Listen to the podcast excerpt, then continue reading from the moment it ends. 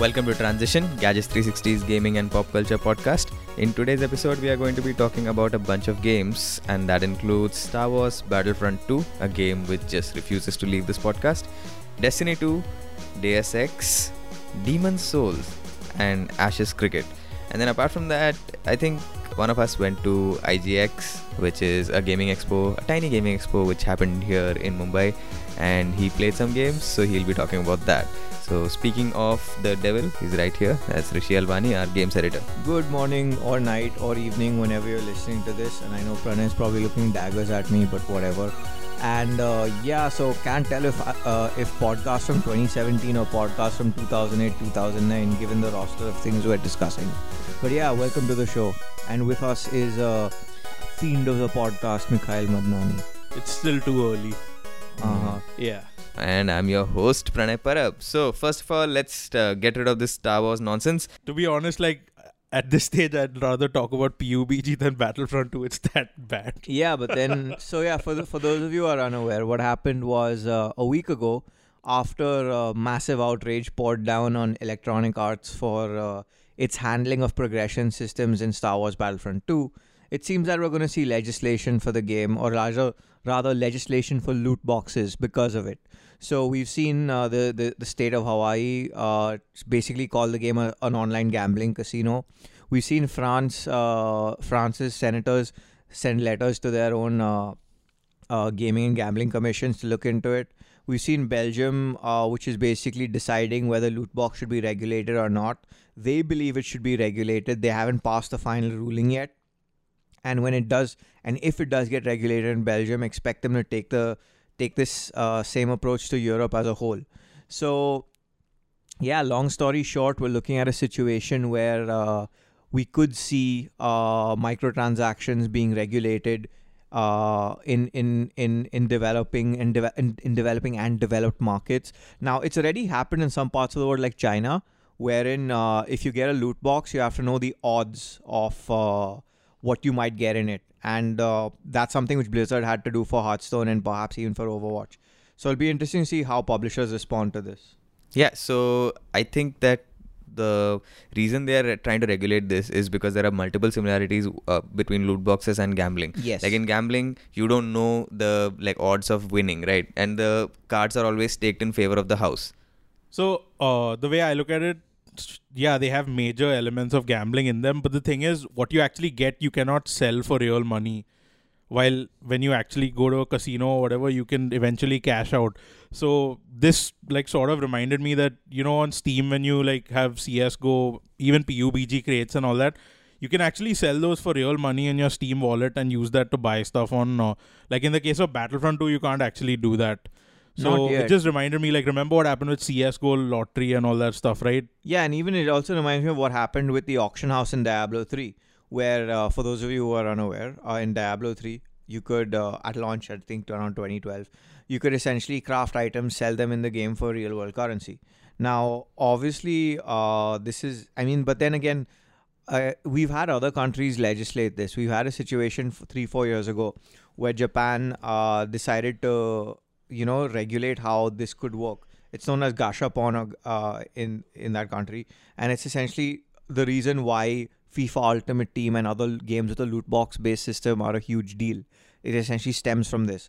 So, uh, how it go how it goes forward will be interesting to see because essentially what's happened is uh, if there's one thing the games industry hates, it's regulation, and now it's going to get regulation because of uh, what essentially has happened with Star Wars. I mean, the fact is because the IP is big enough, it's essentially caught the attention of every politician looking to you know get their share of the spotlight. Yeah, but the thing is, you know, FIFA has been doing this for quite some time with that ultimate team thing they had. True. And this year we've had people actually complaining about how FIFA 18's uh, progression and monetization for the ultimate team section is prohibitive. Like if you don't spend a huge amount of money, then you're not going to get the top players. True, but then if you also look at it from a from a game design standpoint and a fit, uh, as much as I hate to say it, uh, FIFA Ultimate Team's approach suits FIFA. It suits the transfer mechanics. It suits how the game is or how EA has envisioned the game to be. And if you compare it to how uh, you know games like Star Wars implemented, it's a force fit. It's a com- it's a complete force fit from that regard. So I mean, it'll be fun to see what goes on because while uh, while you have a massive amount of outrage for Star Wars, uh, for for the diehard FIFA fans, for them they're just calling it every other day of the week, where stuff like this goes down on a regular basis.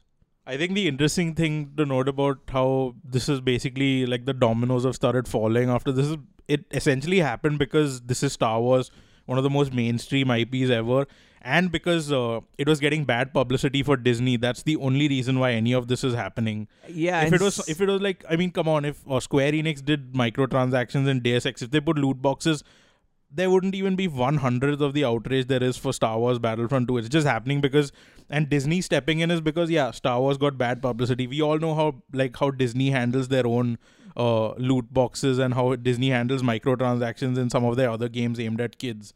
So it's really funny just seeing all this outrage now just for Star Wars Battlefront 2. Like everyone had their built up aggression or something.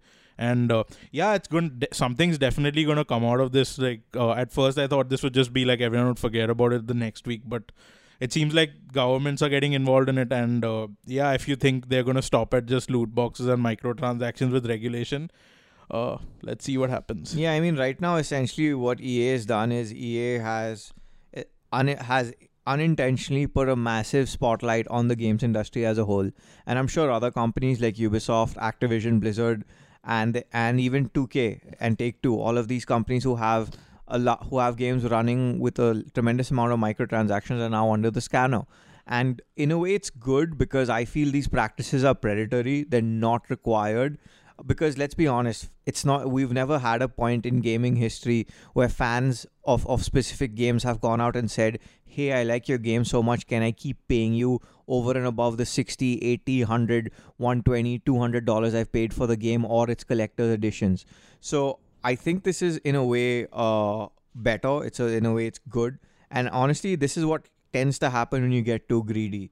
Um, frankly i'm just surprised it hadn't happened sooner uh, what you mentioned about uh, people wanting to pay more and all that, that actually did happen with Overwatch, where uh, in the uh, the open beta and closed beta, which happened, everyone saw the skins and all that, and everyone was like, you know, please let us buy currency to buy the skins and all that. Blizzard didn't comment when Overwatch actually went live. You can buy loot boxes. You can buy. Uh, yeah, basically that. So that was really funny because that literally happened over there. So Yeah, but then even in that case, uh, it's. I mean, the one distinction which is crucial is here is that when you end up buying loot boxes in a game like Overwatch, it doesn't impact gameplay. yeah, I know, but the thing is, uh, and when you compare it to Battlefront 2, there are significant gameplay changes. You can essentially spend $200 and be super overpowered versus someone who spent only 60 Or you could spend two hundred dollars and get the Star Wars vinyl trilogy box set, which is better value for money. But yeah, I think we should move on. Yeah. So long story short, if you're a fan of big AAA games, expect them to come under the sta- scanner. Expect a larger amount of regulation. But more crucially, expect them to have an online component to suit the loot box economy they're going to be shipped with. All right then. My show notes here tell me that Bungie has apparently allegedly been lying about Destiny 2 progression. What is no, this they about? haven't been allegedly lying. They've been lying and they got caught. So, uh, for those of you who are unaware, Destiny 2 is uh, a shared open world shooter, a sequel to 2014's best 5 on 10 game, Destiny. Uh, and uh, I mean, we played it, we liked it a bit. We got to give it a 7 on 10. It was a bit mercenary in some aspects because uh, things that were free in the last game, such as shaders and color options for your, for your character, are now paid and there's a loot box system as well because hey it's 2017 every every big AAA game has to have a loot box system now uh, but what what's interesting is how the game so w- what happens is when you hit a certain level I think the level cap is 20 or 30 I'm not too sure after that you don't level up but then you get bright engrams and and these can are basically random high level rewards or allegedly high level rewards so what happened is uh, uh, some nice people over at Reddit decided to calculate how much XP they are actually earning versus how much XP was actually shown that we were earning. And it seems that if you if you took part in activities like you know a, a quick uh, death match or you took part in raids with a friend, activities that are easy to do again and again, you got less XP than what was than than what the game said you were getting. And if you ended up doing bigger, longer activities like you know quests and stuff like that, you'd get a larger amount of XP. and it reached a point where if you ended up doing the smaller activities like multiplayer and deathmatch, you could end up getting only four percent of the actual XP gain. So you're being you're basically getting cheated out of uh, out of uh, out of the XP you're supposed to be getting. Long story short, uh, that's what that's what the community realized, and they are outraged about it. And Bungie was quiet for a while before they actually uh, made a statement late last week, which basically said, yeah, which which basically kind of tried to out update the outrage, sorry, outdate the outrage by saying that, oh yeah, we've realized that this is happening and we're not happy with it, and you we know you're not happy with it, so we're changing it. But the fact of the matter is, they only changed it because they got caught. And if you guys remember, uh, Bungie is working with Activision Blizzard, and Activision Blizzard has a lovely patent which uh, basically lets your microtransactions, when you use them for cosmetic items or whatever, or whatever gameplay advantages you have, they're visible to other players. They've patented that. They thought it's such a good idea, they put a patent on it. So it's sinister as hell. And the fact that they and the only reason they uh, they they're even admitting to it is because they got caught out, and it's little, quite shady to see more so when you consider uh, the uh, how expensive games are these days and how much time investment you're required that they have to pull uh, stuff that's as shady as this. Now, l- don't get me wrong, other games have level scaling mechanics like this, but then they're transparent about it. You know exactly what you're getting going in. And the fact that uh, they decided to lie about what you're getting is very disturbing. Rest assured, this is one game I will be uninstalling the moment I get home. Okay then. Um, next thing, since we are on a you know track of completely depressing news, why don't we talk about Demon Souls servers, which are apparently going to be shut off sometime early next year. Okay, for those of you who are unaware, before this thing called Dark Souls became a big deal, there was Demon Souls. Now, Demon Souls was made was obviously made by the same guys who made Dark Souls FromSoftware, and was published by uh, Atlus in the US and I think Namco Bandai in Europe. So uh, it was one of those uh, collaborations. You know, before Bloodborne happened, Demon Souls was actually FromSoftware and Sony Japan studio, and uh, Sony actually didn't see any value in publishing it outside Japan. So Atlus USA stepped in for North America. Namco Bandai stepped in for Europe.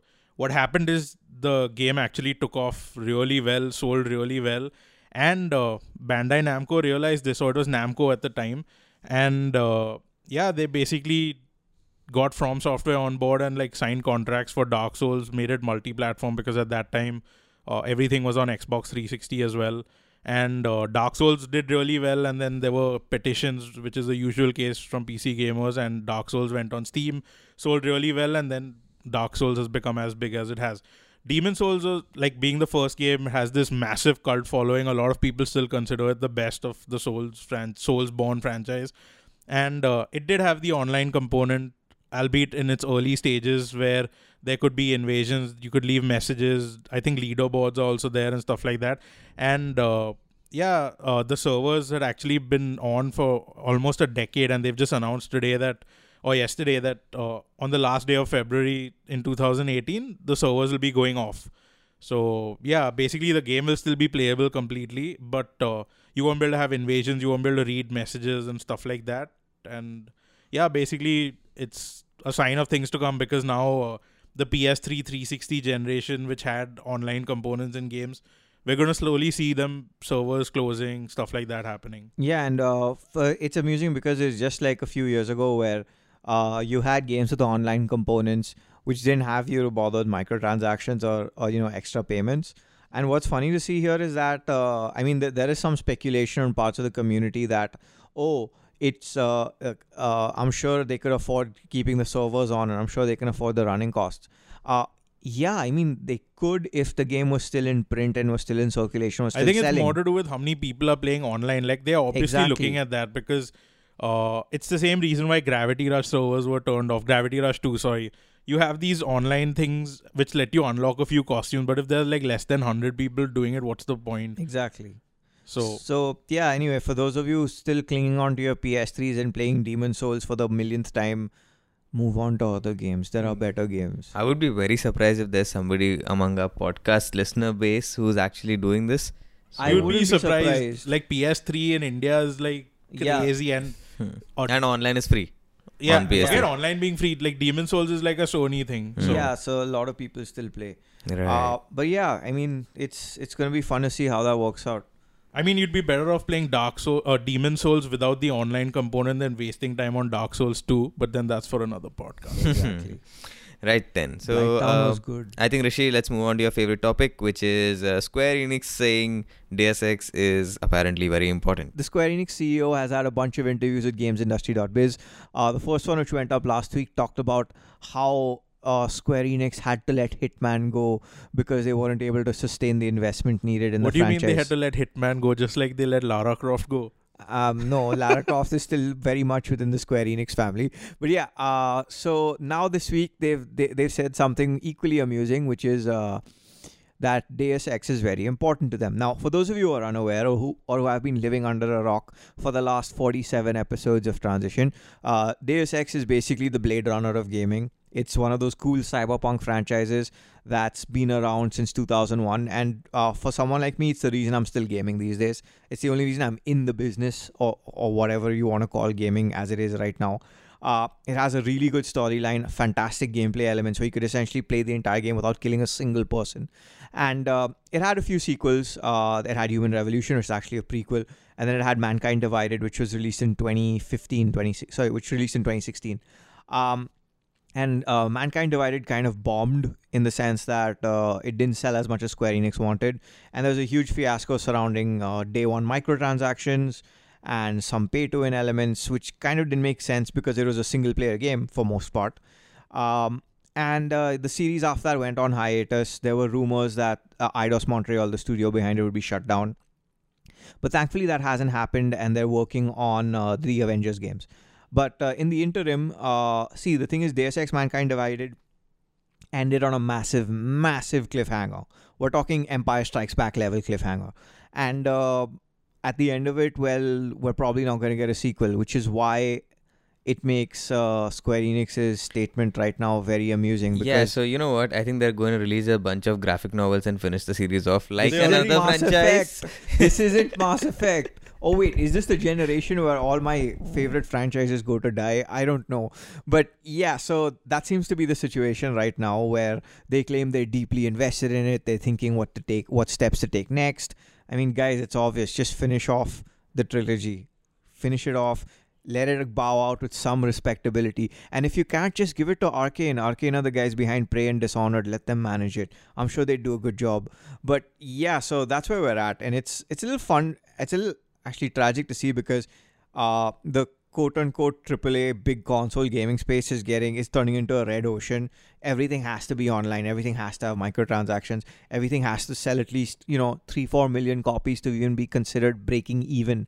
So in a way, uh, I mean you can't blame them for not bothering. But I mean, as a fan, as someone who grew up playing the game, the games rather, it's a. I mean, I feel sad. But yeah, that's what they plan to. Yeah, just a quick uh, follow up for our listeners. The interview was with Square Enix CEO, who's also the president, Yes. uh, Yosuke Matsuda. Yep. Yeah. So that's the thing right there. So that's something for those of you who are interested in Deus Ex. Yeah, I mean, played Mankind Divided. It's ridiculously cheap. I mean, it's worth checking out even right now. But if you hate cliffhangers, don't play Mankind Divided. Yeah, that's there. Like, yeah, cliffhangers are, are a thing. I think that's why Mike hasn't played the game yet, despite owning it on every platform. And in some cases, more than one copy, as I discovered yesterday. What? yeah. Yeah, we shall talk. I must buy them off you. Mike has a massive hoarding problem. For some reason, I have two copies on Xbox One. Hey, what's up? I'm your new best friend. So yeah. okay, then. So, um, time to talk about Big Ant Studios and their new game, Ashes Cricket. Okay, so Pranay reviewed it. You can read the review on Gadgets 360. And it's a good review Okay. Uh, where so he actually happened- talks about the gameplay So and not character creation. But do continue. so so Ashes Cricket released on PS4 and Xbox uh, in India, quite expensive. Then it got discounted multiple times, and uh, yeah, wait. the- for, for those of you who are unaware how discounted, uh, Mike, I think it launched at four two nine nine, right? it launched at four two nine nine, and uh, almost every retailer was already selling it at three seven nine nine with a quote unquote discount, and it eventually was available for three one nine nine in a lot of places for quote unquote Black Friday. That seems to be a thing in India, and uh, Yeah, but there was no PC version for some reason. Wait, it gets better, and then the price finally settles at a lovely three two nine nine. So essentially four two nine nine less thousand rupees, and this is all within the first week. And what's even more amusing is, depending who you ask, and what we've heard off record, is that the landed cost of the game, the cost of the game when it comes into the country before any distributor margins, was three one five zero. Uh, and if you look at how much it costs in Grey, and Grey was going as low as twenty eight hundred. So long story short, it was a complete pricing nightmare. Uh, but yeah, on to the more interesting part.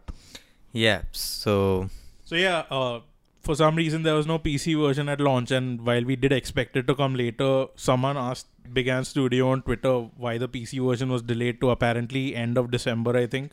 Uh, they've said that it will be out around Christmas. They haven't announced a firm release Well, date end yet. of December. Uh, and they said that uh, a lot of publishers delay PC versions to combat piracy, and they went on to say that uh, that's why GTA 5 was delayed. Now, uh, oh, it's interesting seeing Big Ant Studios talk about uh, Rockstar, Rockstar. games, is- and one of the probably the biggest games ever. why it was delayed on PC? I mean, obviously Rockstar delayed it to get people to double dip. Uh, that's happened. A lot of people who we know have bought it on PS3, Xbox 360, then they went on to buy it on PS4, Xbox One, and then they bought it on PC. I mean, to the point where uh, I have we've seen our friends pick up uh, a PS3 to play GTA, pick up a PS4 to play GTA, and yes, upgrade their PC to play GTA. So, uh, and it's no it's no surprise that a lot of publishers do delay PC versions to get people to double dip. It works for a lot. It doesn't work for others. Uh, Square Enix's recent efforts have shown it doesn't work because World of Final Fantasy, which released uh, about 13 months after the PS4 and Vita version, has basically bombed on Steam. While it did quite well on PS4 and Vita, I think it was close to a million or at least 800k or something worldwide. That's because the fans of Final Fantasy don't own PCs. and uh, it's not even a high budget game it's like this nostalgia cash in which plays like kingdom hearts and pokemon together pretty fun game but uh, yeah it's not doing well at all on Not PC. kawaii enough for PC audiences. so uh, and big ant studios like okay you can delay your own game for this but i don't think you should comment on rockstar and take two's property but I've- that's essentially what happened and they said that uh, this is the case with a lot of pc versions and i mean capcom's monster hunter world which is they're looking to like get it as a breakout hit in the west. It's been getting a lot of press all over the world. Is releasing on ps4 and xbox one first. It's not releasing on pc in fact they said they're going to work on the pc version after they finish the console version. But then in Capcom's case, uh, they've been very good with their PC ports in, in, uh, in yeah, the it uses recent that past. it uses that MT framework which runs well on almost every platform. So they have like really good tech, and to be honest, it's something they've they've invested in since last gen. I mean, Resident Evil Five on PC was really good back in the day, and as was Resident Evil Six. I mean, quality of the game aside, the actual settings and options were really cool. So no surprises there. But the thing is, what what's telling is uh, Big Ant's uh, candid approach to its community, which I thought is really refreshing because it's very rare for a pub- for a developer or publisher to go right there and say, "Hey, we're canning, we're we're delaying it because of you know piracy." More often than not, we've seen in the past publishers like Ubisoft, publishers like uh, 2K, publishers like Capcom basically use the more diplomatic uh, statement that oh we want to make sure the pc port is the best version it can be uh, so i mean yeah and, to be honest you can't blame uh, big ant from even taking this stand because at the end of the day if you look at what's making money on pc uh, majority of the money is coming from free to play stuff now. And it's coming from esports stuff now like counter-strike Glo- counter-strike go. So it's really tough for for being a premium game on steam to make money. And it's something we've seen uh, with steam direct. I, I think steam direct reached a, reached a point where anyone with basically $100 can put a game up on steam which means you're seeing a lot of garbage on steam so from terms of discoverability, But discoverability wasn't that supposed to like stop that, That green hasn't light stopped. That hasn't uh, stopped. nonsense? So Steam Direct hasn't changed anything. In fact, Hmm. Steam Direct is Greenlight minus the community voting, which makes discoverability a lot tougher. In fact, yeah. So going back to Square Enix, they actually have spoken to people and spoken to the press and said that uh, in their case they've had better return when they link people to Steam from their own website because discoverability is such a mess. So yeah, and at the end of it, the reason why it's such a mess is much like Google. uh, Steam has algorithms doing the work in terms of discoverability. They're hands off, basically. Yeah, they're hands off, and and it suits Valve because Valve is lazy and they want to let quote unquote curation and algorithms run everything for them. And uh, the end result is a platform that I'm embarrassed to own games on, and not like they care because they already have money from everyone. But uh, you can't blame uh, game developers and publishers for ignoring the platform because when your largest storefront on the platform is a joke at this stage, it's just a joke. I mean, what are you going to do? Uh, today, it's reached the point where Pranay, you and me can basically go to the Unity store, uh, pick up a bunch of assets, cobble something together, name it, I know, transition underscore the game, uh, launch it on Steam within a couple of hours. It's that simple now. So, what's the point at the end of the day? I and you can't blame them. Uh, so obviously, I mean, in, in coming back to Big Ant's case, would you rather spend time putting your stuff on a platform that doesn't give you anything in terms of discoverability, doesn't give you anything in terms of reach, or would you just optimize the game for platforms that you know you're going to get some visibility that people care about and will pay money for, which is on console? So yeah, I don't blame Big Ant at all. And as for the point you you mentioned, which is you know it's refreshing to see them being candid with the community. Yeah. I think that happens when the studio is you know not extremely big and basically uh, when, when they are not an EA level uh, studio when Yeah. like you know uh, Yeah, if it was, if shareholders it are was like not EA and all that, like tweet would have been deleted, PR person would have been fired or Yeah. whatever. like, yeah. You So, can't say that stuff. You like, have to be a certain size in, in terms of a studio to be able to do that. Like it's you know you indies do it all the time, and uh, some uh, slightly medium-sized studios like Big Ant would do it. In fact, speaking of indies, a lot of them have said on record, uh, and this is something which we caught on uh, Jim Sterling show, the Jimquisition. Uh, the developers at Image and Form have essentially said that uh, Steam has become not feasible for a lot of developers compared to what it was a year ago. Steam not feasible for SteamWorld. Yeah, and in fact, the, and in fact, the reason for this is because uh, uh, you've reached a point where this year alone you've had more games on Steam than you've seen in the last ten years. Six thousand plus games. So yeah, that's gonna be a problem. And a- the, the Yeah. counter argument I see from a lot of people is at least it's not like GOG because apparently a few years ago GOG denied uh, like GOG has their own curation. They have actual people doing this, and they said no for some certain niche Japanese games.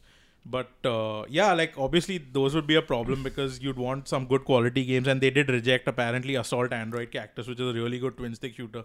But right now, if I go to GOG, like there's quality over there. There are like much fewer games, obviously, but like just go to Steam, click on new releases, and just look at what's releasing over there. It'll make you like go and hug Google Play Store and cry out yeah, it's sleep. that honestly. bad. I mean, honestly, it's reached a point where I, I would, if I had to buy a game on PC, I'd rather buy it off GOG first than anywhere. and you can see like obviously Bungie and Activision and all Destiny being on Battle.net means Activision gets all the profits, no thirty percent to Steam. But if when you launch Battle.net to play anything, you see Activision and you see Destiny right there, and this is a like a large paying audience, as opposed to like you know seeing it in the top sellers on Steam, hidden behind some other stuff. Yeah, so when we spoke about the Steam Direct thing, uh, like I think this was maybe 30 episodes ago. Okay. Uh, at that time, we had mentioned that we were optimistic about Greenlight being shut down because of a lot of low quality games showing up, and we hope that Steam Direct would fix that. Yeah, Yeah, but, but- Steam Direct has allowed high quality games like Vape Simulator and No, stuff like that. so here's the thing. At that time, we didn't know what the entry fee entry fee for Steam Direct was. Yeah. The speculation was that it was going to go all the way up to five thousand dollars. And since it's hundred dollars, as Mike said, we've had games like Vape Simulator, games which let you sh- uh, rescue uh, questionably legal anime girls and all sorts of other things. And frankly, the quality has gone down. It's gone it's pretty Mm. bad. Yeah. So uh, yeah, I'll dig up that episode and put it in the show notes. You can just hear like how wrong we were at that time and just cry for your, Yeah, you know, cry for humanity. Valve. Thanks, Valve. okay, then I think time to move on. Uh, Rishi, you went to a tiny gaming expo called yeah, even IGX. we both went to uh, Indian Games Expo. We both played a bit of Far Cry Five. Yeah, and I would, wouldn't use the term tiny because we were, it was, there were a lot of lines and there was a lot of people.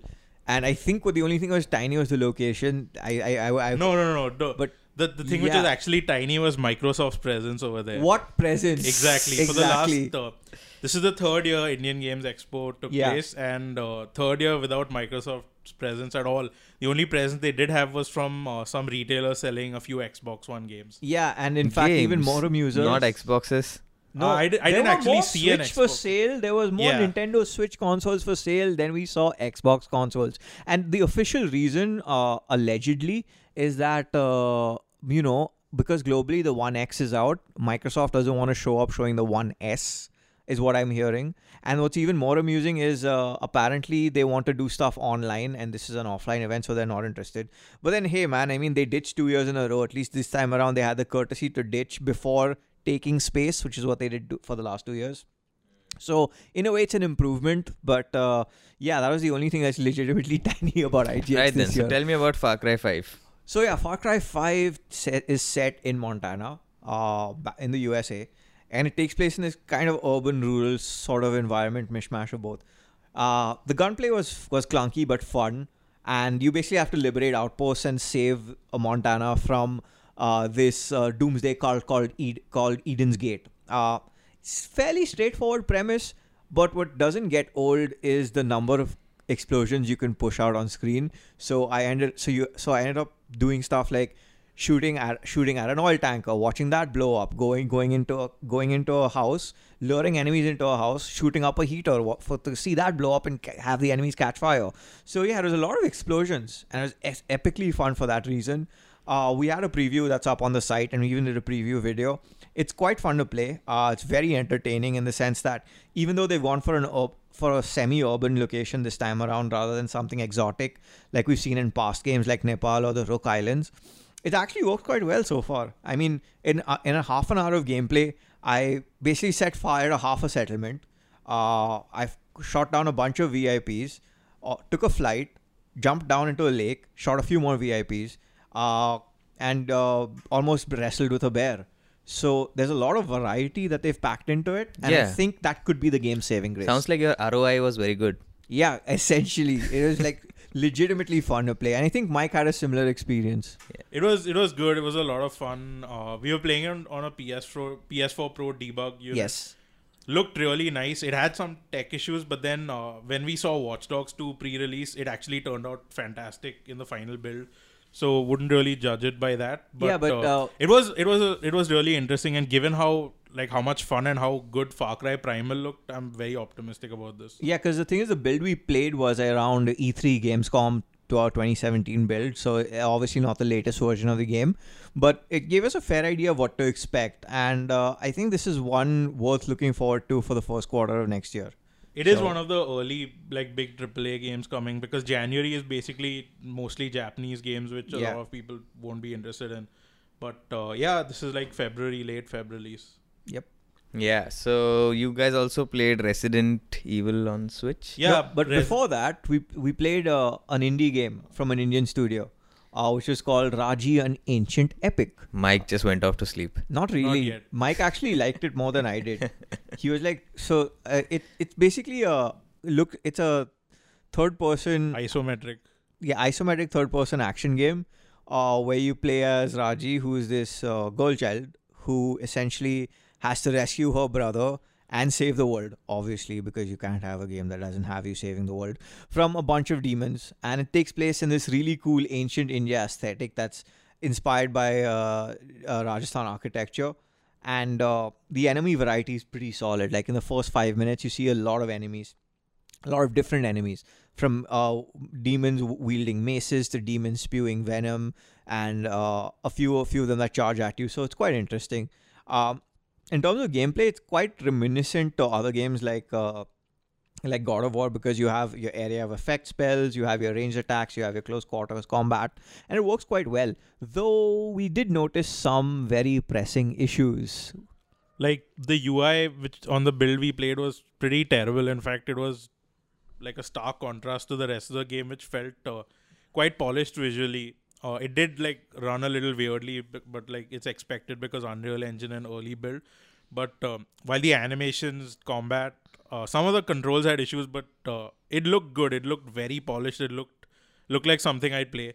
But uh, yeah, the UI was really bad. And when we spoke to them, they said the UI was something they added last minute just to get the build out for uh, the playable demo. Yeah, in fact, I managed to speak to the, the to the studio founder and designer Avichal, and what he did mention, uh, and it's something that should be up on the site by the time this podcast is up, is uh, he did mention that uh, the frame rate is is a concern that they're looking to fix. They're planning to make sure it hits 60 FPS. He also did mention that uh, the game is not going to be uh, DRM free, and with good reason because I think uh, from all their backers, thousand plus backers, they've only had people in under under ten people complain about having a non DRM free game. Uh, yeah, so so much for that argument. And uh, what is even more amusing is uh, uh, so uh, what's actually appalling rather. See, the game's on Kickstarter. Uh, well, now that's no surprise because hey, a lot of independent studios go to Kickstarter to be noticed, to, to get funding, and to see their projects see the light of day. But what's, but what's even more surprising is that uh, the challenges they've faced trying to get funding from local publishers. And the problem is, most local publishers don't understand anything that's not on mobile and that's not free to play. So, I mean, for a PC premium game, there were no takers from local publishers, which is sad because uh, it's not like they they lack the funds. They have the funds. I mean, the local investors have the funds, local publishers have the funds, but they just don't understand gaming, and it's it's tragic to see because a game which is so steeped in Indian mythology. Uh, from a very patriotic angle, should be published by an Indian publisher, but hey, that's not going to happen.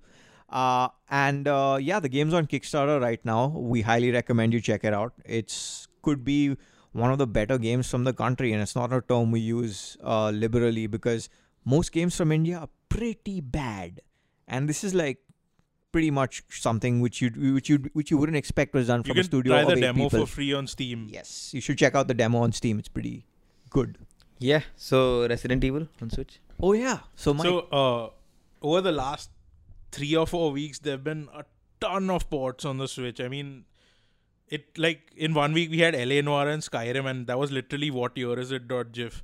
But uh, Capcom's support for the Switch has been very weird over the last like since launch. While in Japan they put Monster Hunter Double Cross out. Uh, one of the launch month or launch quarter titles was Ultra Street Fighter 2 The Final Challengers, which was some weird remaster slash enhanced release with some exclusive features of Street Fighter 2 for the Switch, which and the the release was forty dollars, which everyone laughed at. Uh, even though it was overpriced and seemed like a low effort release from what I've played, it sold really really well. Everyone questioned Capcom support because like they're not they weren't localizing Monster Hunter Double Cross, they weren't commenting on it.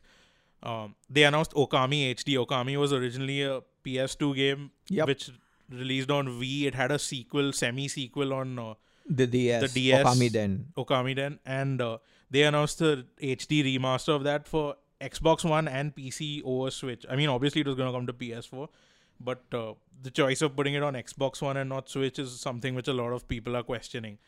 Uh, but they did announce Resident Evil Revelations 1 and 2 as a collection for Switch, and uh, Resident Evil Revelations 1 is really interesting because it was originally a 3DS exclusive, which got then ported literally everywhere except mobile. And uh, Resident Evil Revelations 2, on the other hand, was uh, built for like current gen and last gen together, not handhelds. and the Vita. Yeah, although it did get a late port to the Vita, which was thanks to uh, Gio Corsi and one of Sony's building the list quote unquote programs, which they've seemingly forgotten. Uh, so yeah, they basically uh, and everyone expected low budget ports or poor ports and all, but uh, what we've played shows they actually have put in the effort. While uh, technically they are not the best versions of the game, uh, having like such superior portable versions of both games now compared to the 3DS and Vita version, having a lot of Switch exclusive stuff like uh, jo- the Joy-Con motion controls are really good. It has amiibo support if you want like some items in game. Uh, touchscreen support to change weapons, local wireless multiplayer, online multiplayer. It's basically, I mean, the only problem which I faced in Resident Evil Revelations 2 was the super long load times, which are really annoying. They have put in these mini games which you can play while it's loading, like some of the old Namco releases, but uh, really impressed with what they've done. Uh, one of the other problems is uh, it'll if you buy both of them, they're both available separately digitally. Only one of them is available physically in Japan and in the US with a code for the second game. Uh, you're, you're looking at about 40 plus GB, which uh, basically means you need a micro SD card larger than 32 GB. So yeah, Yeah, that's something to keep in mind. Storage drama aside, also keep in mind that the Switch's download system is pretty much broken. There is no pause button. The only way to stop a download is you put your console to sleep or you switch off uh, Wi-Fi altogether. You So- switch off Wi-Fi. Yes, you Okay. literally switch off. yeah, then it Wi-Fi. pauses everything. and You Yeah. put it in airplane mode. Note how I was saying it without a hint of irony, Pranay. We're pun proof. Anyway, So the point is, it's it's still a fun release, and honestly, even if you've played the fran- played uh, played them before, they're worth experiencing on the go. Uh, very minor technical issues uh, with regards to Revelations 2. Uh, yeah, the loading times are painful. Some of them clocked in close to a minute and a half. So that, and we're talking about loading times that are even there are some loading screens that are even in between cutscenes. There are loading screens in between levels sometimes too. So that's something to keep in mind uh, with with Revelations too. Uh, the first one's a lot better that from that regard. But yeah, uh, loading issues aside, they're really fun for the story, and the raid mode is surprisingly good, more so on the go.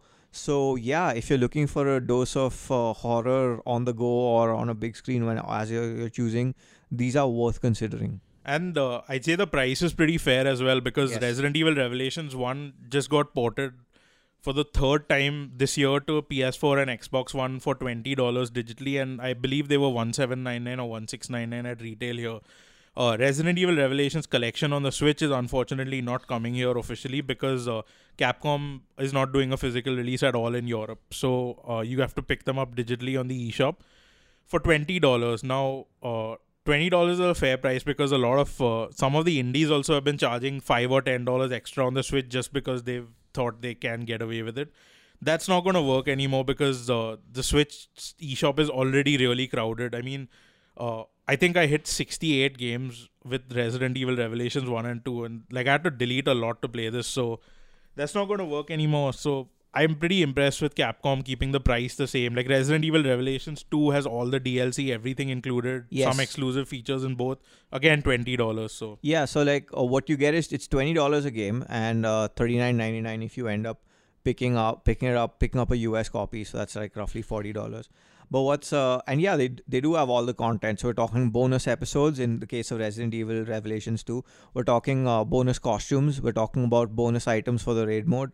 So they've actually put in some effort into this, and it's worth uh, appreciating. But what's what, but what's amusing, if you look at this from a bigger picture, is the fact that uh, Capcom had said, and I think in earlier earnings report, that the sales of Monster, Monster Hunter Double Cross will determine their support for the Switch. Well, evidently it sold well enough, uh, apparently raking in 295 million in terms of revenue. So it's nice to see that we're, we're seeing the Revelations games come in first. But this also means we could possibly see mainline Resident Evil games. yeah, they're the same engine. Yeah, firstly, they're the same engine. Secondly, for those of you who are unaware, because you know the Resident Evil games, much like the movies, are complicated messes in terms of story arc. So much so that they make the Marvel Cinematic Universe seem rather simple. But uh, the Revelations games take place between uh, Resident Evils 4 and 5 and Resident Evils 5 and 6, respectively. So we could actually see mainline entries hit the Switch as well. We could see Resident Evil 0, 1, 2, 3, 4, 5, 6, even all the way up to 7 could end up coming to the Switch, which basically means theoretically if you if all you do is play Resident Evil, the Switch may just end up being the console you need, along with well a 500 gig or 1 terabyte SD card. Okay, then finally, games we've been playing this week. Uh, segment of the podcast which used to be called Mike's Weird Game Show, but clearly Mike is too busy playing AAA games these days. Well, not triple A, but yeah. More like triple mix, but yeah. Yeah, so what's your scene this week? So been playing uh, a lot more of Cat Quest, which is an indie game available on every system except Xbox One, where you play as a cat trying to rescue his sister. Uh, it's it's an isometric action RPG, uh, which controls really well on iPad. I'm super impressed with the iPad version. I played it on Switch. Uh, I finished the game around level 60 and I've actually reached level 101 because it's just so fun. I'm just going and doing every single side quest and all that. Art style is really good, music is really good. And uh, out of aside from that been playing a lot more valhalla on the vita. Uh, when i played it on uh, steam originally i just did one ending and i was like this game is too good to like waste over here. I need it on portable. And one and a half year later the vita version's come out. It's patched and all that. It's really good. So playing that on the second ending right now still playing more experimenting trying to get people drunk change lives uh what else have i been playing obviously resident evil revelations 1 and 2 on switch but uh, what I can't even remember been playing such weird stuff. So yeah, probably like after Pranay talks if I remember. Otherwise, yeah. Yeah, so Mike's Weird Game Show is clearly back on track after that horrible month of October. Yeah, October's a bad month. Yeah. So then I've been playing mostly uh, mobile games. So there's one game which I'm not sure I can talk about at this point. So yeah, I think I'll talk about that around on or around December 7th. Watch this space for more. Yeah. So it's, coming a soon. belter. Yeah.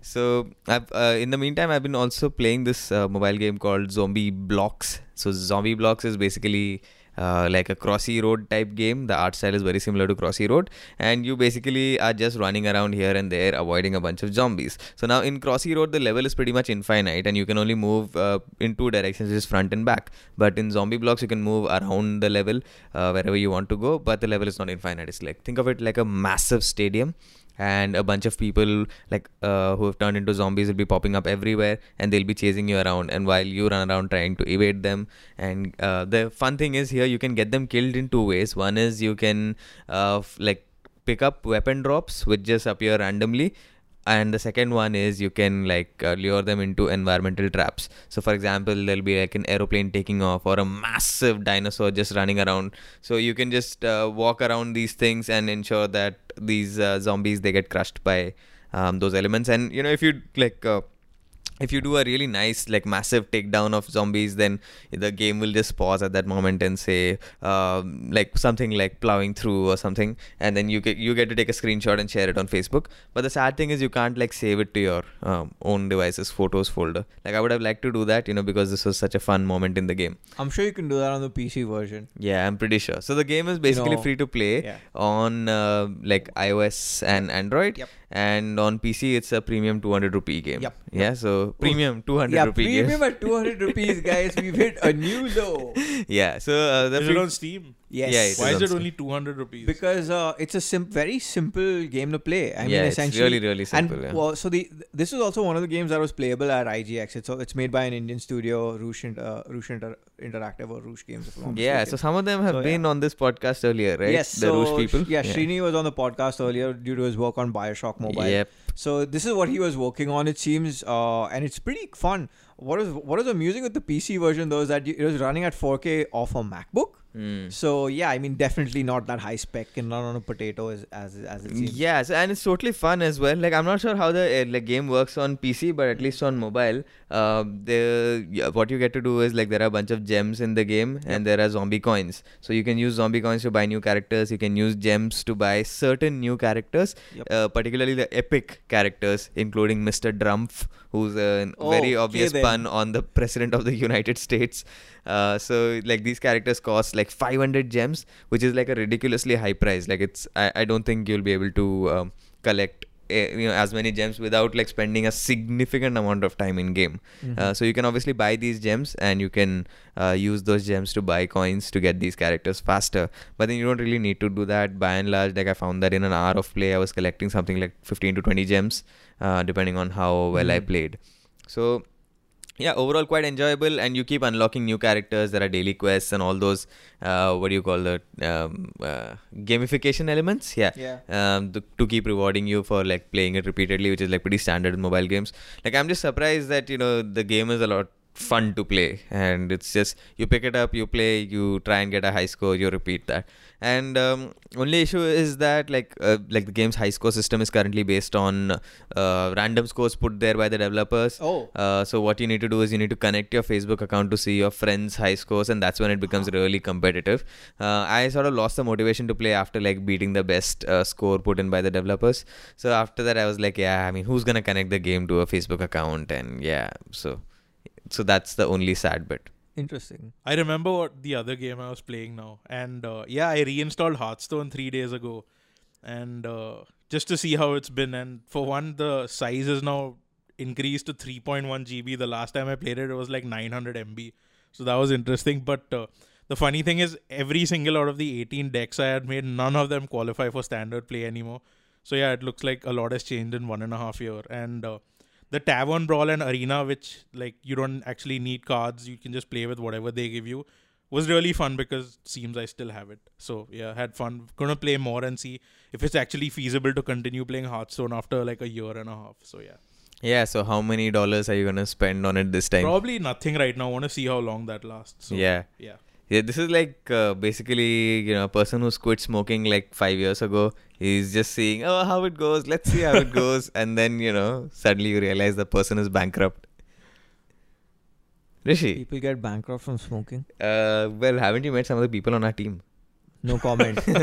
no comment. But yeah, so I've been playing uh, Hitman uh, for I think the second or third time. This time on the Xbox One. You X. can't let Hitman go, can It you? is so good. I mean, it's so good because now everything's finally patched and I don't have to worry about being disconnected. Uh, yeah, it's quite fun. Uh, I mean, I, I'm almost done with the first season. Uh, I finished. I, I finished off uh, the training missions. I finished off Paris. Finished off uh, Sapienza, which is still the best level in the entire franchise. Uh, then I ended up finishing uh, Bangkok, and uh, I think I'm on Colorado. And then the last one, um, I finished Marrakesh as well, which is also really cool. Yeah. So I think I'm uh, I have uh, Colorado and Japan and Tokyo left uh, before. So and it's really good. Wait, before you like Huh. go ahead, tell me, have you been managing that no kill thing on the on each level, or are you killing people? Ah, no kill every level, no Yeah, kill. yeah, I so only that's- kill the that's targets. what I want to know. I only kill the targets on this run through, so that's all I've been doing. Yeah. I've been trying as much as possible to just wear the hit, traditional hitman suit and strangle or garrote the enemies from behind, or use or kill them by accident. But the idea is to go through with minimal casualties, just the targets. No, but uh, can Yeah. you finish the game without killing a single person except the target? Yeah, like yeah, forget yeah, strangling, can. Yeah, forget it's- everything. it's tough as nails you can do that and that's what i've been doing uh it, it and honestly it's quite easy for uh, up until you hit colorado colorado is really tough to do that but it's, it's still possible if you if you play smart Colorado is like one of the weaker sections of the game. yeah because it is too front loaded it's really tough to get into that area but once you're in it becomes super easy. So that, that was like the weakest one in my opinion. So i'm, I'm, I'm basically on that one right now. Uh, and yeah i'm having a lot of fun with it. Uh, it's really good on the 1x because um, you know you, you, the, the frame rate's unlocked. You can even play at a high resolution. So it's like right up there with the pc version in my opinion. So been playing that. Uh been playing a lot of overwatch as well going back into the game. Uh s- checking out new maps like junkertown and uh, yeah D.Va's new secondary uh missile attack is super useful. Been been messing around with that as well. Uh yeah been playing a lot of overwatch on both pc and xbox one. Uh, aside from those two well since you know thankfully review season's almost at a close i've also been playing valhalla on on the Vita, and and uh, yeah, it is still very good, as good as what it was when I played it a year and a half ago. Uh, it's nice to mix drinks and change lives because that's what it says in the game, and it takes it, it's a really nice slice of uh, dystopian warmth in a way. So yeah, I've been playing that. That's like that's like a lot of fun on the Vita. And uh, aside from those, yeah, I mean Resident Evil on the Switch. Um, looking forward to see what happens if and when Ashes hits the PC or not. Uh, more so because you know we well, there's a lot of people who are interested to see how that would perform. So looking forward to that. But that aside, yeah, it's essentially been uh, Valhalla, Hitman, and Overwatch. Yeah, right then. So that's all we have for this episode of Transition. We will see you with another episode next week. As always, don't forget to follow us on Facebook, Twitter, YouTube, and Instagram at Gadgets360. And if you have any questions, comments, or feedback, or hate mail, fan mail, whatever, just write to us at podcast at gadgets360.com. And the music for this episode comes via Magnus SoulEye Pålsson, whose album PPPPPP is where the tracks are from. Thank you so much for listening.